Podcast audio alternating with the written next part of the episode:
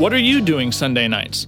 Come join Friendship with God radio Bible teacher Tom Cantor of the Friendship with God Fellowship Church every Sunday night at 5:30 p.m. at The Vine at 9336 Abraham Way, Santee, California. Watch and listen live around the world to Tom Cantor Sunday evening on youtube.com by searching for Friendship with God Fellowship or by going to our homepage at friendshipwithgod.org. That's friendshipwithgod.org.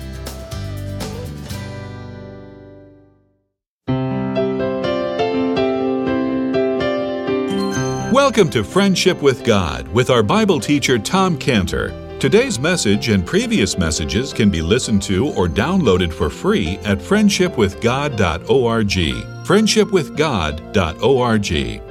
You can also obtain free resources from Tom Cantor and view our online bookstore at friendshipwithgod.org or call us at 800 247 3051. 800 247 3051. Tom Cantor also has a daily devotional verse that comes out each day by email and on Facebook.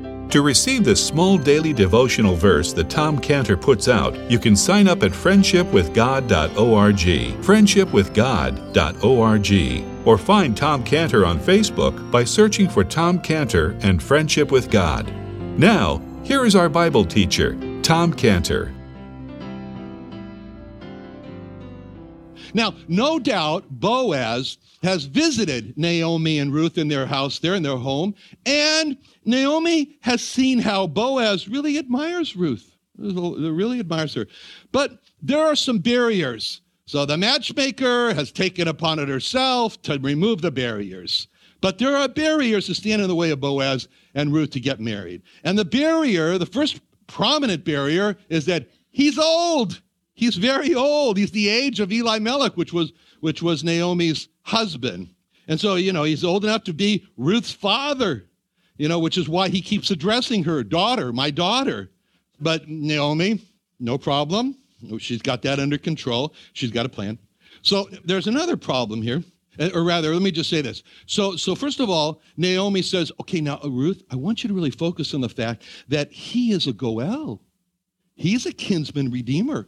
And here Naomi is saying to Ruth, you know, in our country, dear, sometimes you have to marry someone much older than you to fulfill the law of the kinsman redeemer. So when Naomi says, is not Boaz of our kindred, is not Boaz of Goel, no, Naomi is saying Boaz has an obligation to marry you.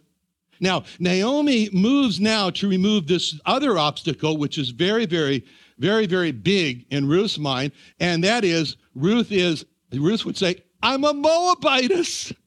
I'm of the accursed people. I'm inferior to marry an Israelite. one thing they, so they let me work in their fields, in the fields. It's another to marry one. I can't marry one. So Naomi says to Ruth something very important when she says here, she said, Now is not Boaz of our kindred with whose maidens thou wast? With whose maidens thou wast. Naomi is saying, Ruth, Ruth, listen to me, Ruth. Didn't Boaz put you among his maidens? Didn't he do that? He did. In the chapter before, verse 8, chapter 2, verse 8. Then said Boaz unto Ruth, Hearest thou not my daughter? Go not glean in another field, neither go from hence, but abide here fast by my maidens. That was Boaz's instruction. Naomi is saying, He puts you with the maidens. He put you with the maidens, Ruth. You know what that means? He put you with the maidens. That's it. Your family. You're accepted. Mishpacha. Landsman or landswoman. You know, I mean, you know, he's a, you know, she, that's what that's what Naomi's saying to Ruth. Consider yourself part of the family. That's what she's saying. Okay, now got two obstacles removed, and now she's getting down to business. And so now, verse two, you know, verse two, how she says, verse two, she goes, "Behold, winnoweth barley tonight in the threshing floor. Eh? That's what Naomi's doing there. Ruth could say, How do you know this? How do you know this? Naomi would say, I've been watching. That's what I do. I watch. What do you think I'll do? What do you think I do all day? Knit? I watch. I watch. So Naomi says, uh, you know, Boaz is going to, I know, I know, tonight, right tonight, he's going to be right in the middle of this big heaps of grain. He'll be working really hard He'll be eating a lot. He'll be drinking. He'll be so, so happy. And then he's going to sleep like a baby soundly. Oh, Boaz, you don't have a chance. There's a bullseye painted on you. Naomi's got a plan here. All right. So now we see how Naomi has really got this very specific plan in verses three and four. She says to, to Ruth, Wash thyself, therefore, anoint thee, put thy raiment upon thee, get thee down to the floor, and do not thyself known unto the man until he have done eating and drinking. And it shall be, when he lieth down, thou shalt mark the place where he shall lie, and thou shalt go in and uncover his feet and lay thee down, and he'll tell you what to do next. All right. now, it's not like Naomi said to Ruth, Ruth, Ruth, dear, why don't you think about fixing yourself up a little bit? No, that's not the way Naomi. Naomi, Naomi, she's commanding Ruth. She's commanding her. Ruth, Ruth, what's the matter with you? Don't look and smell like you've been working in the fields. She had been. You know? So she says, Ruth, make yourself look good. Make yourself smell good. Anoint thee. It's going to be dark. At least you should smell good, if nothing else. And it also won't hurt if you should look nice. You know, put thy raiment upon thee. You know, maybe in the moonlight, he should see. You should, you should have some nice clothes. You shouldn't look like a ghost. You know, you're going to scare him out of his mind. So he says to her, uh, you know, uh, put thy raiment upon thee. In other words, take off those widow clothes already. It's long enough. You're mourning for your deceased husband. It's done. It's over. It's finished now. It ended. It just ended. It's over. So what do you want? Those widow clothes to send the message you're not available? So what Naomi was asking Ruth to do here, and I want you to see this, was very difficult for Ruth. Very hard for Ruth. Ruth was a woman of purity, moral purity. Ruth was a woman of virtue. All the gate of the city, all the city, all the city knew that Ruth was a woman of virtue. For Ruth to visit Boaz in the night was the appearance of evil. And this was very hard for Ruth. Very hard for Ruth. You know who else something like this was hard for? Her, her compatriot, Esther. Esther. Two books in the Bible named after women Ruth, Esther. Esther. Esther was also a woman with very high moral purity. The hardest thing in the world for Esther to do was to leave the godly home of Mordecai and be brought into King Ahasuerus' harem. All right? But Esther obeyed Mordecai. By the way, Esther's name is Hadassah, and uh, that's her Hebrew name, Hadassah. And that is the name of the uh, Israeli organization when they were fighting for their freedom for the women, the women undercover fighters, who would um, go out and do things very hard for them, become lovers of the Arabs. Uh, and commanders and so forth. And, and anyway, Hadassah. I don't want to talk about that. So Mordecai, who realized that she had been sent to be the king's wife for the purpose of saving the Jewish people from destruction, and she did. Now, this great quality of Esther is stated in Esther 2:20, Esther 2:20, where it said Esther had not yet showed her kindred nor her people as Mordecai had charged her for. Esther did the commandment of Mordecai like as when she was brought up with him. So here's Ruth. She's like Esther. As Ruth is like Esther. Here's Naomi. She's like Mordecai. I'm not going to say Boaz is like King Ahasuerus, but anyway, Naomi has ordered Ruth to go against all of her principles and visit Boaz in the night. And just as Esther did the commandment of Mordecai, so Ruth does the commandment of Naomi, as we see in verse 5. And she said unto her, All that thou sayest unto me, I will do. For Ruth to risk her womanly feelings of staying pure is like asking Ruth to die to risk her life. Moreover, Ruth also is not a demanding person. You know, Ruth was humble. She wasn't the, the, the type to go and say, I demand my rights uh, according to the kinsman redeemer laws in Leviticus. That's not Ruth. Ruth to obey Naomi and demand her rights to become the wife of Boaz because of the laws of the kinsman redeemer, that's not Ruth. It's just not her. It's very hard for her. But as painful as this was for Ruth, she says in verse 5, All that thou sayest unto me, I will do. A great sacrifice, which brings us to the question why? Why did Ruth obey Naomi? Ruth obeyed Naomi because Ruth loved Naomi. That's why. And she loved her as her own mother. Ruth obeyed Naomi because Ruth had complete confidence in Naomi that Ruth knew that Naomi would not do anything to harm her. Ruth obeyed Naomi because she wanted Naomi. She wanted Naomi to rise above the shame, to dishonor, the poverty of the state they were in. And Ruth obeyed Naomi because Ruth loved Israel. Ruth loved Israel. Thy people shall be my people, she said. She loved the people of Israel and she wanted to be used to build up Israel, which she did. She didn't even know that by doing this, she was going to become the great grandmother of Israel's greatest king, King David. But she didn't know that. But she went ahead and did that because she loved Israel. She wanted to build it up. Now, Naomi tells Ruth the plan that after Ruth has made herself smell nice, made herself look nice, in verse 3, wash thyself therefore, anoint thee, put the raiment upon thee. Then she says, Get thee down, go down to the place where Boaz will lie down to sleep and stay hidden so no man sees you. No man should know that a woman was there. Then Wait till after this tired Boaz, he's eaten, he's drunk well, he's and watch for where he lies down for a good night's sleep. She's saying, Listen to me, Ruth. Watch for where he lies down. He'll be alone, he's gonna lie down to sleep, and as soon as he's asleep, then carefully and cautiously make your move. It shall be in verse 4 when he lieth down, thou shalt mark the place where he shall lie, shall go in and cover his feet and lay thee down, and he will tell thee what you can do. We can imagine Ruth saying, You want me to do what? what? She said, well, she says, All right, listen to me, Ruth. The most important thing, make sure you mark the place where he shall lie. Make sure you get the right man. This could be a tragedy if you get the wrong man. It would be an absolute disaster. So make sure that's the first priority. And I want you to go in and just lift the blanket where, of, that's covering his feet and lie down at his feet. Now, clearly, this was a very dangerous situation that Naomi was commanding Ruth to put herself in. So now the next question is, is why? Why did Naomi tell Ruth to do this? Naomi had an unwavering confidence in the innocence and moral purity of Ruth and how Ruth was not a woman that was going to allow herself to be corrupted or corrupt herself. Naomi also had an unwavering confidence in the purity of Boaz. She knew them both. She knew Boaz to be a man who guarded his moral purity and his integrity. But Naomi also had observed that Boaz was deeply attached, deeply interested in Ruth. But because of the age difference, Boaz had shrunk away from making any overtures toward Ruth. So Naomi knew that this would be a pure meeting at night.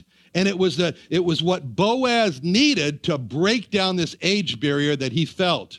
So, with wisdom, Naomi tells Ruth that after Ruth has uncovered his feet and laid down, then she says, He'll tell you what's going to happen next. In other words, she's been very specific. Her whole plan has all, all been one, two, three, this, this, this.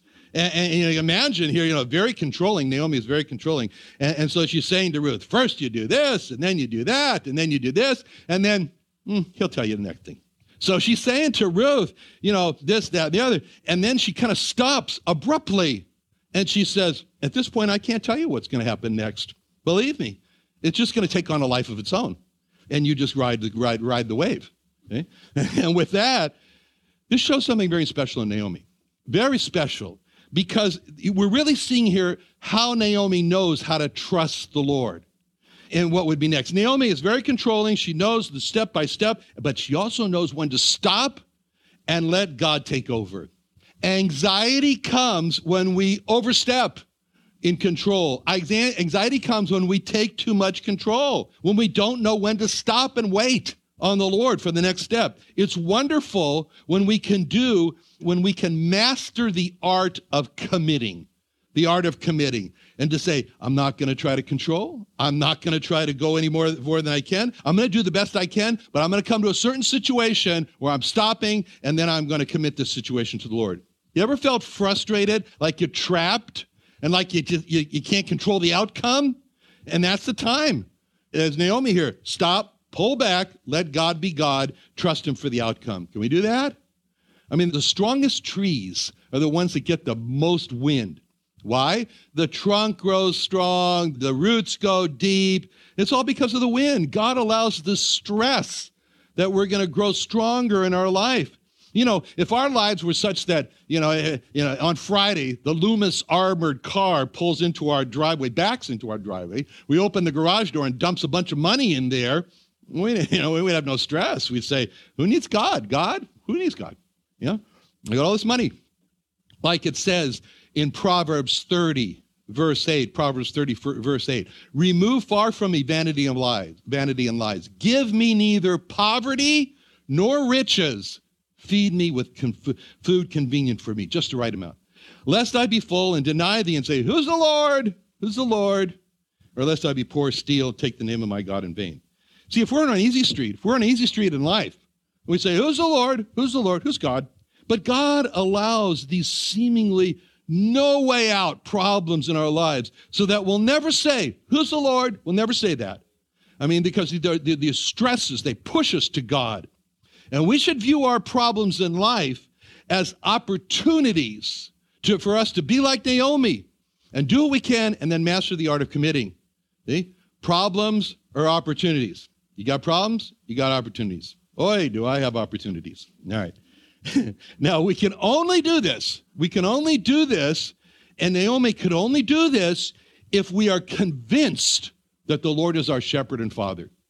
We can only do this if we're convinced that the Lord is our shepherd and father. You know what's important to see about when the Lord says, you know, when we say uh, Psalm 23, the Lord is my shepherd, or John 10, John 10, 11, John 10, 11, I am the good shepherd. The good shepherd gives his life for the sheep. He says, I am the good shepherd. Or Father from the Matthew 6, 9, after this manner, therefore pray you, our Father, which art in heaven, hallowed be thy name. You know what's really important about saying father, saying shepherd, about him accepting the term, the title shepherd and father. What's really important is that he wants to. He wants to. He is not pushed into being our shepherd and father. He chose to be our shepherd and father. You know, he didn't say, well, I guess someone's got to take care of them. And I really don't want to do it, but I have to. You know, not at all. That's not the Lord. The Lord is saying there's nothing else that I would rather do than to be their shepherd and their father. And, and only when we're convinced of that will we run, will we run like kids into the arms of our father and say, Dad will take care of it. Dad will take care of it. That's what Naomi is telling Ruth here about the what next. He will tell you what to do, what thou should do next. Naomi is saying to Ruth, Dad will take care of it. The Heavenly Father will take care of it. That statement is a statement of victory over anxiety. And that's when the peace comes. Peace comes when we turn to God and commit the future of what's going to happen to him. And that's what we see her doing when she said, He's going to tell you, verse 4, what thou shalt do. See, Naomi's goal is to bring Boaz out, draw Boaz out to declare his desire to marry Ruth. And Ruth's obeying Naomi is nothing short of Ephesians 6 1. Children, obey your parents in the Lord, for this is right. Honor thy father and thy mother, which is the first commandment with promise, that it may be well with thee, that thou mayest live long on the earth. Ruth was not looking for a husband. She was not looking for a husband. She was just wanting to obey Naomi. That's a wonderful pattern for a believer and how to find a spouse. Not to have as the first intention of finding a spouse, but just the first intention to follow the Lord. See, it's important to see this. The most famous part in the book of Ruth is her declaration of loyalty. That's in chapter 1, verse 16. In chapter 1, verse 16, this is Ruth making a declaration of loyalty. And I'm going to read it to you now. And I want you to think in your mind about who, how, who Ruth was making a declaration of loyalty to. Who Ruth was saying that she was going to be loyal to. Listen. And Ruth said to Naomi, and Ruth said, Entreat me not to leave thee or to return from following after thee, Naomi. For whither thou, Naomi, goest, I will go, and where thou, Naomi, lodgest, I will lodge. Thy people, Naomi, shall be my people. Thy God, Naomi, shall be my God. Where thou diest, Naomi, where thou diest, will I die, and there will I be buried. And the Lord do so to me, and more also, if aught but death part thee and me. That was Ruth's proclamation of loyalty and attachment to Naomi. Naomi, not a husband. Ruth did not say to Naomi, Well, I'll stay with you as long as you can, and then you'll transfer me to a husband. No, she's saying, I'm going to be with you till death do us part. You know, when Naomi says that, where thou diest will I die, and there will I be married, that showed Ruth has no intention of getting married again uh, and being separated from Naomi. When Ruth said to Naomi, The Lord do so to me, and more also, if aught but death part thee and me, Ruth did not leave any room for saying to a husband, Till death do us part. Ruth declared that her loyalty was to Naomi, and she had no interest in marrying again. So when Ruth obeyed Naomi, it was an act of obedience of love to Naomi. She had no sensual interest, she had no romantic interest in Boaz. Ruth had a love for Naomi. And so now in verse 7, where it says she came softly, we see her obeying Naomi. She waited till Boaz was asleep and she cautiously steps very cautiously, not make any noise, don't wake anybody up. Don't wake no, any man up. Don't wake a Boaz up. And she gently goes and uncovers his feet and lays down. I don't think she was sleeping, but anyway. And now we see that Ruth has laid down in the feet there. In verse 8, it came to pass at midnight that when the man was afraid and turned himself, and behold, the woman lay at his feet. Boaz is sleeping so nicely. He's so nicely. He's, he feels something warm on his feet, you know, something soft on his feet. What is this? He's startled. He's afraid. Maybe it's a skunk. or a warm snake or something like that. So he's jolted out of his sleep. And what do I feel at my feet? You know? And then it says, when it says he turned himself, it means he bent over to see. And that is the shock of it. Behold, a woman lay at his feet. You know, what's going on here? And Boaz asked the question, Who art thou? It's dark. He can't see who it is. And Ruth gives the most beautiful answer to this question when she says in verse 9, I am Ruth, thine handmaid. I am Ruth, thine handmaid. It doesn't say, she didn't say, I am Ruth the Moabitess. I mean, she's abandoned that title of being the Moabitess here, and now she sees herself as incorporated into the people of Israel. And Ruth has listened to Naomi when Naomi said, And now is not Boaz of our kindred, with whose maidens thou wast. She accepts that she's been accepted as one of the handmaids since Boaz has put her there. And now we read that Ruth said, Spread therefore thy skirt over thine handmaid. A very unfortunate translation. Totally wrong. Totally wrong. And there are two problems with it. First of all, the first problem is with the word skirt. It's not the word skirt. The Hebrew word is a very important word, kanaf. It's the Hebrew word kanaf. Kanaf, let me show you where that's used. In Exodus 19.4, Exodus 19.4, when God said, You have seen what I did unto the Egyptians, how I bear you on eagle's wings, kanaf, and brought you unto myself. I bear you on eagle's kanaf. Kanaf does not mean skirt. Kanaf means wings or feathers. And so the first problem with the translation is this word. It's, it's, it's wings. The second problem with this translation is the tense of the verb. It's not in the future tense, it's in the past tense. He's, you have done this already. The verse should read, Thou hast spread thy wings, or kanaf, over thy handmaid, for thou art a near kinsman. See, when Ruth used the word kanaf, wings, oh, she's talking Boaz's language.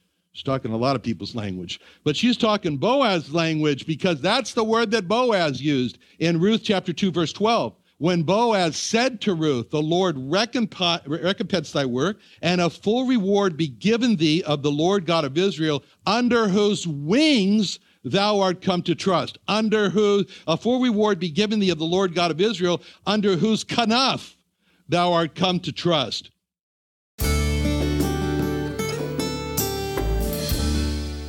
Another wonderful day studying the Bible with our Bible teacher Tom Cantor here on Friendship with God. Don't forget that today's message and previous messages can be listened to and downloaded for free at friendshipwithgod.org. Friendshipwithgod.org. You can also go online to find free resources from Tom Cantor and our online bookstore at friendshipwithgod.org. You can also find Tom Cantor on Facebook, and you can also go to friendshipwithgod.org and sign up for his daily devotional. Tom Cantor is also the founder of Israel Restoration Ministries. You can visit that website at israelrestorationministries.org. You can write to Tom Cantor at P.O. Box 711330, P.O. Box 711330, Santee, California. Santee, California 92071. Or email Tom Cantor at tomcantor at friendshipwithgod.org. Tom Cantor at friendshipwithgod.org. Or for more information about Tom Cantor and Friendship with God and Israel Restoration Ministries, call us at 800 247 3051.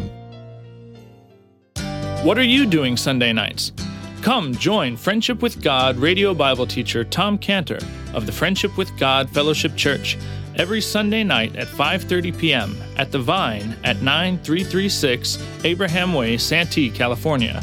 Watch and listen live around the world to Tom Cantor Sunday evening on youtube.com by searching for Friendship with God Fellowship or by going to our homepage at friendshipwithgod.org. That's friendshipwithgod.org.